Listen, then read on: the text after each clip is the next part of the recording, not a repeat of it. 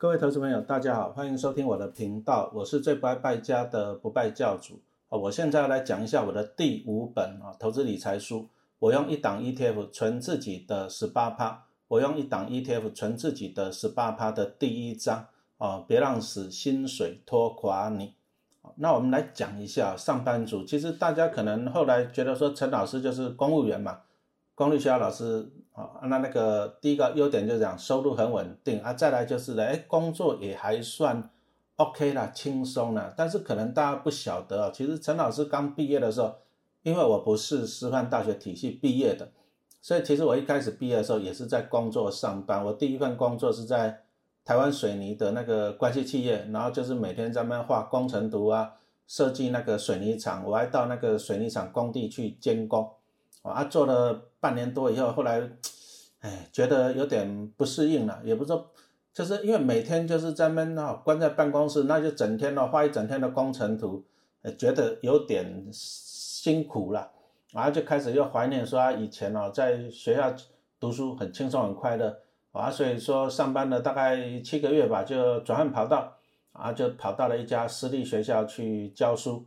哎啊，结果这个私立学校说实话是有点烂了啊，可以说是非常烂了。啊校长就是只是在想说怎么样挖学生的钱，那给老师的待遇也是很少。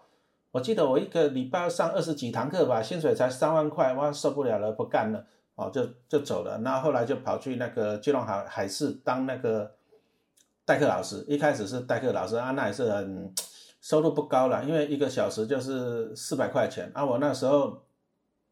民国八十四年，老大出生了啊，就也是需要一点钱，那光交夜间部收入就不够，所以我那时候啊，每个礼拜还要挑两天去教日间部那个什么国中记忆班，啊，就多上个几节课，一小时四百块就多赚一点，啊，经经济上的压力总是会有的。啊，流浪教师，流浪到最后流浪不出来啊，到最后就就只好离职啊，可是流浪教师当了五年以后，发现怎样，年纪大了，找工作不好找。我那时候跑去科学园区去找，人家都觉得我的肝已经不新鲜了，啊，就不好找了，啊，不过我还是找到了，啊，就到台北捷运公司去上班，哦，我觉得那个其实也算不错啦，就是福利呀，啊，待遇也都还算是 OK，只是我在那边做，做的也不是很开心呐，因为每天就是在那边弄一堆公文呐，啊，就就那个小股长又很机车，啊，你公文上去了，他就给你这边改那边改，啊，改完叫叫你改。啊，改完了你又送上去，他妈的他又改来改去，一个公文要改个八九遍。哇，小股长终于过了，好开心了，怎么办呢？送上去的小厂长又给你开始改公文了，你知道吗？我的妈呀，我觉得这样子浪费生命啊，怎么办？离职啊！啊，我觉得生命不要浪费啊。然后我那时候其实我也去找到一些投顾啊，投顾啊，因为我那时候都有在做投资嘛，那我就找到了那个投顾的。研究员的工作啊，不过那时候也是很，唉，很难抉择的。为什么？啊，因为那个时候民国大概八十九年，那时候我的儿子啊也啊快要出生了。那那时候我就在想一些问题，就是说我我如果说到投顾，我为什么想去投顾上班？因为我觉得我在那个流浪教师五年了，浪费生命啊，反正也都。你也知道吧，教书反正也没有什么专业能力吧，学不到什么，反正就每天这样，寒假暑假寒假暑假，一年一年过去了，啊人就老了，啊没有专业，啊去科学园区又人家觉得你的肝不新鲜，啊我那时候就觉得说啊生命就浪费掉了，人生最精华的那五年就在当流浪教师浪费掉了，很可惜，就想到那个投顾去啊，啊反正我对投资股票有兴趣嘛，就想说去啊好好的去努力冲刺一番。啊，当然了，大家也知道那个薪水不是那么好赚的。你想要冲刺，也是要付出很多时间的。去投顾上班要有心理准备，早上七点出门，晚上七点以后，搞不好九点十点再回家的哈。投信哈，不是投顾。啊，我那时候是有应征上了一家投信的研究员啊，可是我同时应征上了那个什么台北监公司啊，就抉择啊。啊，那时候啊，就大女儿在念幼稚园，那儿子又要出生那。家庭为重，还是说哈工作，还是说前途？到最后就是选择家庭嘛。啊，就跟那个投信就说不好意思啊，不好意思不去上班了，然后就跑去台北捷运公司。啊，就好处是这样，我每天早上就是啊，出门前先摩托车载我女儿去幼稚园，然后我再去捷运公司去打卡上班。那下班了，反正就准时下班嘛。啊，再把女儿接回家，就这样子啊，觉得可以顾到家庭。可是我刚刚也讲了，我在捷运公司上班也不开心啊，因为我觉得就一天到晚在搞那文字游戏哦，很浪费生命啊。最后还是说实话，那时候是蛮后悔的。为什么我没有去投信上班，然后跑去捷运公司上班，然后就很后悔。后悔到最后呢，啊，就要离职。啊，离职以后呢，我又去应征了一些投信了，可是啊，人家不要你了。啊，到最后没办法，我就又跑去那种私人的出版社去上班。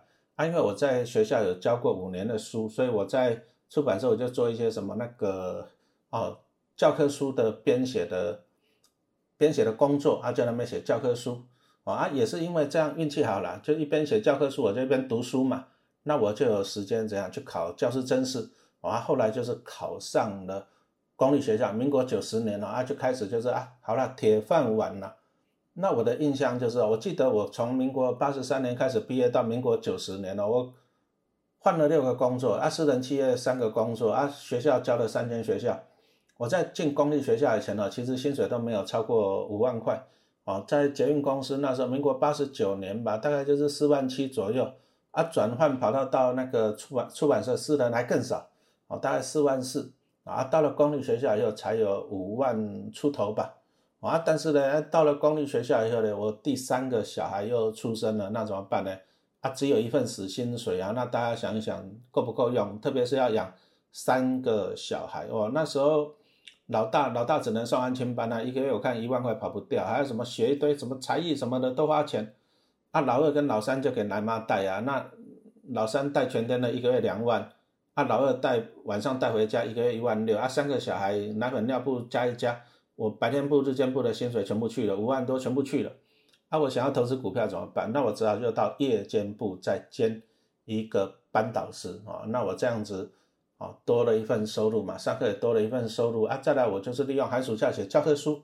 我那时候就想说啊，书只要写一次啊，但是版税可以每年领，我就有钱去投资股票了。哦，就是这样子一路这样子熬上来的。哦，那我自己也是当过上班族了。我觉得上班族辛辛苦的，就是说。你就 only one，只有一份薪水。那我是因为后来我去教书了，还好我可以日间部、夜间部。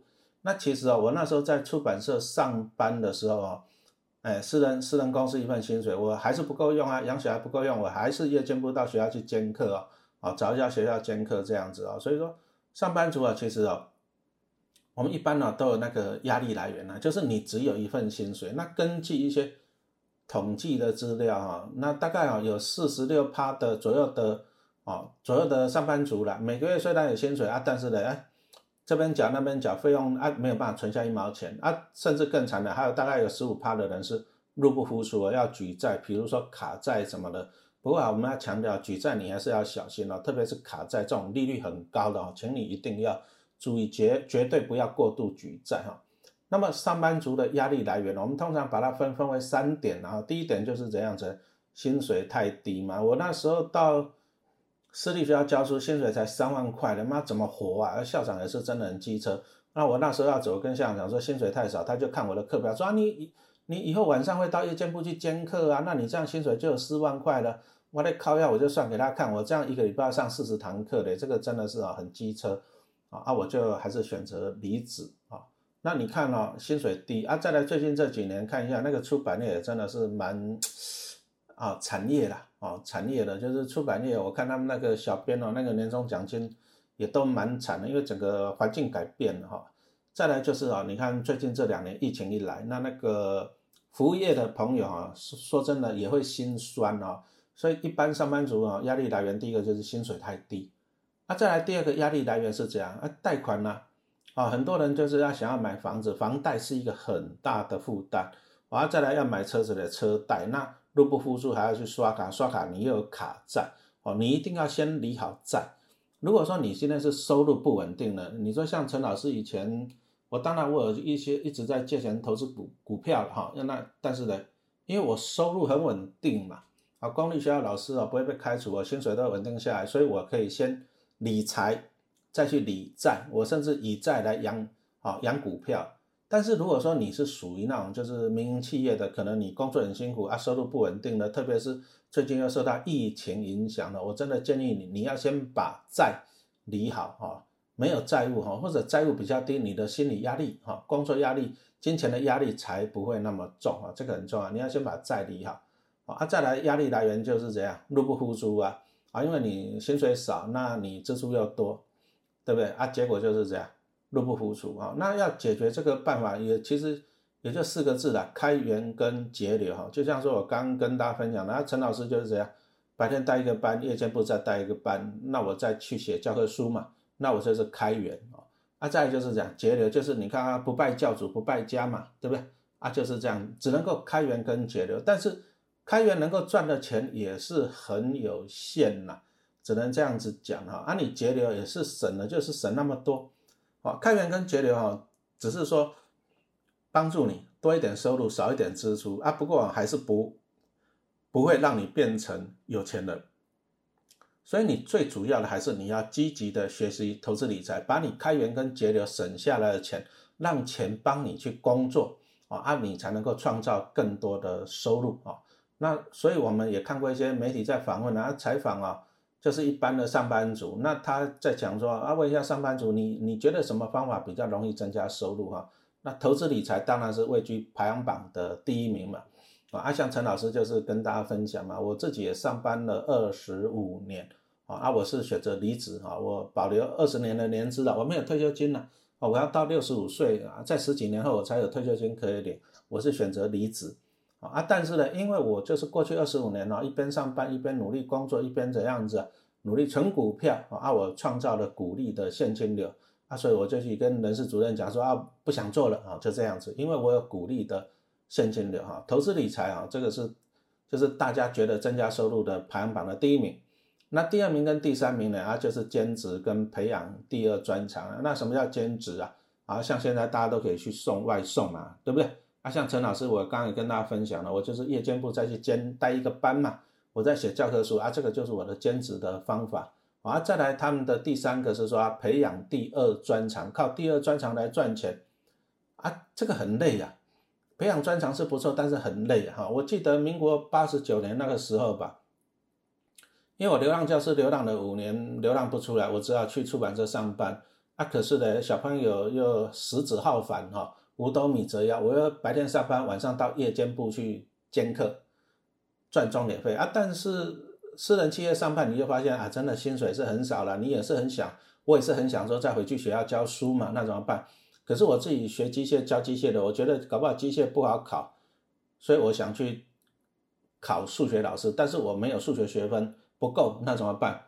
所以哦，我那时候白天上班，夜间部兼课，我礼拜六、礼拜天又跑去大学去修数学学分，啊，培养另外一个专长，所以我是有数学科教师证的，啊，那就是这样子啊，投资理财啊，兼职跟培养什么第二专长啊。不过哈，其实前前几年一个名词很很很夯呐，斜杠青年，哇，大家都觉得好厉害啊，斜杠好棒好棒啊。其实我告诉大家，斜杠是很累的。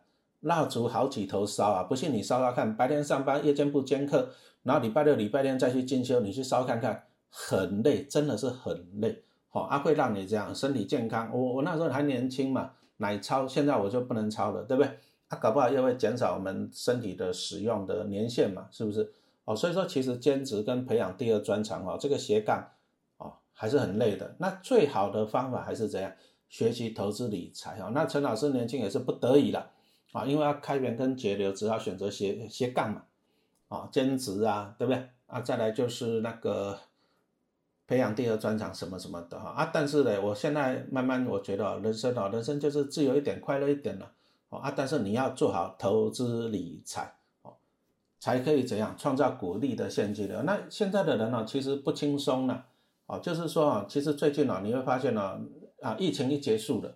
哎，还没结束的。我们现在录音的时间是十月一号，二零二一年哈。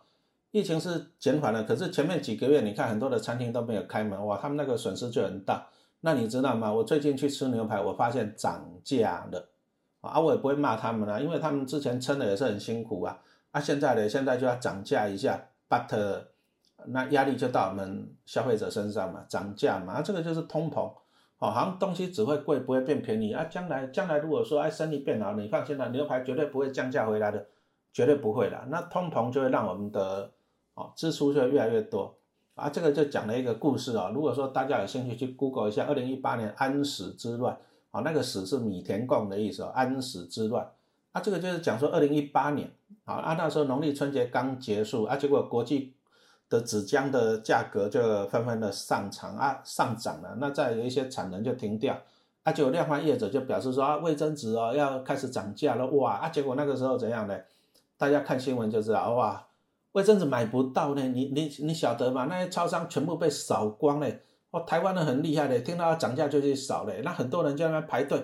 你看那个排队人潮有够长的，排有够久的，就为了去买卫生纸啊！可是啊，我们去算了一下了啊，一串大概十二包的卫生纸啊，顶多怎样？十二包卫生纸顶多就是涨六十块钱，一包卫生纸就是涨五块钱而已，这样有多吗？你喝一杯咖啡六十块，你买一杯手摇饮料六十块，你一下就喝掉了啊！卫生纸一串只是涨个六十块，你就紧张的要死，在那排队。我看那个。超商哦啊那个大卖场那个卫生纸全部被扫光光了哇很恐怖啊还有人怎样子你知道吗？那个网网络网络商店去买那卫生纸一箱一箱的送过来，奇怪你家里囤那么多卫生纸干嘛？对不对？啊一串你也才省六十块钱，一包也才省五块钱，可是大家就是很奇怪，好一看到通膨，一看到东西要涨价就去排队就去买，还怕买输人家，对不对？先把一年份都买好了，这有必要这样子吗？对不对？啊，这个就是说啊，因为大家的收入可能不少了，不多了，啊，一看到涨价，你就开始恐慌，因为你的购买力、你的生活品质下降了，然后你就会选择说，那我先把它买起来嘛，啊，那我就可以把把那个钱省下，让自己心安。其实这个也是不长久的啦，那不长久的方法哈，因为哈，其实以全世界各国来讲，经济来讲啊，其实都喜欢哦温和的通膨。什么意思啊？就是东西会越来越贵嘛。比如说，你看到卫生纸，大家预期会涨价的，那怎么办？那赶快去买啊，赶快去买，把它先买起来。哎，因为通膨会让物价上涨，那大家就会选择赶快去把它买起来，那你就会去消费的嘛。大家都去买的时候，那厂商就会赚到钱。可是你有没有想过啊？你现在先去买是没有错啦，因为东西比较便宜，明年会更贵嘛。你先去买，先去买，哎，你就会把钱先花掉了。但是你的钱跑到哪里去了？跑到有钱人的身上去了嘛？所以说，全世界的政府都很喜欢温和的通膨啊，物价让它慢慢的变贵。像现在全世界都是啊，目标都是通膨要达到两趴，就是说今年一百块的东西，明年要卖一百零二块。那你一般的人，你如果避免通膨，你知道怎样？那我就有钱，我就先买先享受啊。今年一百块我就先买了，不然明年变一百零二块了啊。这样子的话，经济就会成长，因为大家不断的在消费。钱就不断的在流通啊，企业就会赚到钱哦啊这样子，但是呢，消费者啊，你的钱全部跑到有钱人、跑到厂商的口袋里面去了嘛哈，所以说其实温和的通膨到最后就是这样，有钱人会越来越钱啊，穷人会越来越穷。从我们刚刚这样子讲，其实当一般的上班族真的很辛苦啊，你在社会的底层哦，你要拼命了，你赚的也不够多啊，又要付很多的贷款、房贷、车贷、卡债什么的。然后你又受到通膨的伤害，真的是很辛苦啊！那怎么办去解决这个问题？哈，那其实啊，我还是觉得啦，就是开源跟节流很辛苦啊。如果说你今天钱呢可以免费的哈，就是这样发到你的身上来，那不是很好吗？哈，那其实我们来看一下啊，台湾股市就是金鸡母啊，跟摇钱树。那你看最近这几年呢，台湾股市平均呢每年大概发一点五兆，一万五千个一亿哦。这个是现金股利，你看今年郭台铭董事长啊，他一个人就拿到七十亿新台币哈，那我们也不要去啊仇富了。那郭董郭董能够做得到，我们为什么不能够做得到？那郭董可以领到可以领到那个七十亿，因为他有一百多万张的红海股票嘛，是不是？那我们就效法嘛，我们买个一百多张红海的股票，我们一年领七十万可不可以？也可以嘛哈，啊，就是我们啊，我们要欣赏有钱人，学习有钱人。我们不要仇视有钱人，你仇视他也没有用，你的钱不会增加。哦，啊，你欣赏他，你跟他学习，你的钱才会增加。好，那我们讲到了股市哦，啊，平均哦就是一点五兆，那你除以两千三百万台湾人哦，平均一个人就可以拿到大概六万五千块钱了。那你想想看哦，如果说你每年从股市拿到六万多块钱，你会怕？一串十二包的卫生纸只有涨价六十块吗？你会怕吗？你当然不怕嘛，对不对？啊，反正哦，所以说其实哦，其实哦，涨价通膨这个是一定会的了哈。那重点是这样，我我们为什么要投资股票？重点是有人帮你买单嘛。哦，物价贵贵就给他贵啊，那有人帮我出钱，那这不是很好？这个才是重点，而不是说你在那边烦恼说啊物价越来越贵，那怎么办？那怎么办？你你烦恼什么用？对不对？啊，你说我拼命，我先把它买起来囤起来。请问你，你家里可以囤多少箱卫生纸啊？你可以，你家里空间有那么大吗？你一间房子一两千万，你就来囤那个低价值的卫生纸，划不划算？哦，就像说前一阵子那个在疫情的时候，大家就去囤口罩啊，囤那个酒精，哎，拜托一下好不好？酒精、卫生纸这些都是易燃物呢。那你囤太多，万一你轰，那怎么办？你家里就毁了，这个绝对是不划算哦。你要靠囤积啦。好，买东西来避开通膨，这个真的是太辛苦了，这个我们还是不建议的。我们是建议你怎样子的创造现金流哈，按有人帮你买单。那我就举个例子来讲哈，比如说像一个小家庭了哈，那如果说你一个礼拜啊，平均一个礼拜用一包一百一包卫生纸，一包卫生纸现在到一两百抽嘛哈，那一一个礼拜用一包，一年用五十二包好了，那大概花费的大概就是一千块钱，才一千块钱而已哈，一年的卫生纸。费用才一块钱，所以你下次看到卫生纸涨价，你有必要再去排队好几个小时，然后买买一大堆放在家里吗？你要小心的，卫生纸是易燃物哦，你要小心的，对不对？这个真的是不必要嘛，是不是？好，那卫生纸只要有人帮你买单就好了。那我们就举个例子来讲嘛，比如说像中信金，啊，最近五年平均大概配一点零二啦，今年配一点零五，一张股票就是配你一千零五十块钱。那你有没有发现呢？你如果说在五年前，你有中信金的股票，那你每年从他身上拿一千块的股利，你拿卫生纸可不可以买卫生纸可不可以？哎，就可以了啊，是不是？啊，你如果说买两张中信金的股票，你可以拿到两千块钱，你还可以用比较高级一点的卫生纸，可以用多久？用到中信金倒闭嘛？啊，几率很低的，因为中信金也是政府啊，就是有核定那个大到不能倒的企业嘛。啊，重点是它每年都有在赚钱哈。我们从这里就是跟大家分享啊。其实人生哦，人生的重点，我一直觉得啊，就是选择了。啊，什么叫做选择？那像陈老师讲的，我以前觉得薪水太少，那我就这样，白天出版社上班，那夜间部兼课，那礼拜六、礼拜天去修，啊，我也跑去修教育学分，跑去修数学学分，啊，然后到最后就跑去教书了，哈，啊，这个就是一个选择，啊，再来就是说，很多人呢，压力来源就是你的一些贷款，哈，压力很重，薪水少，啊，这个真的也是很辛苦，但是。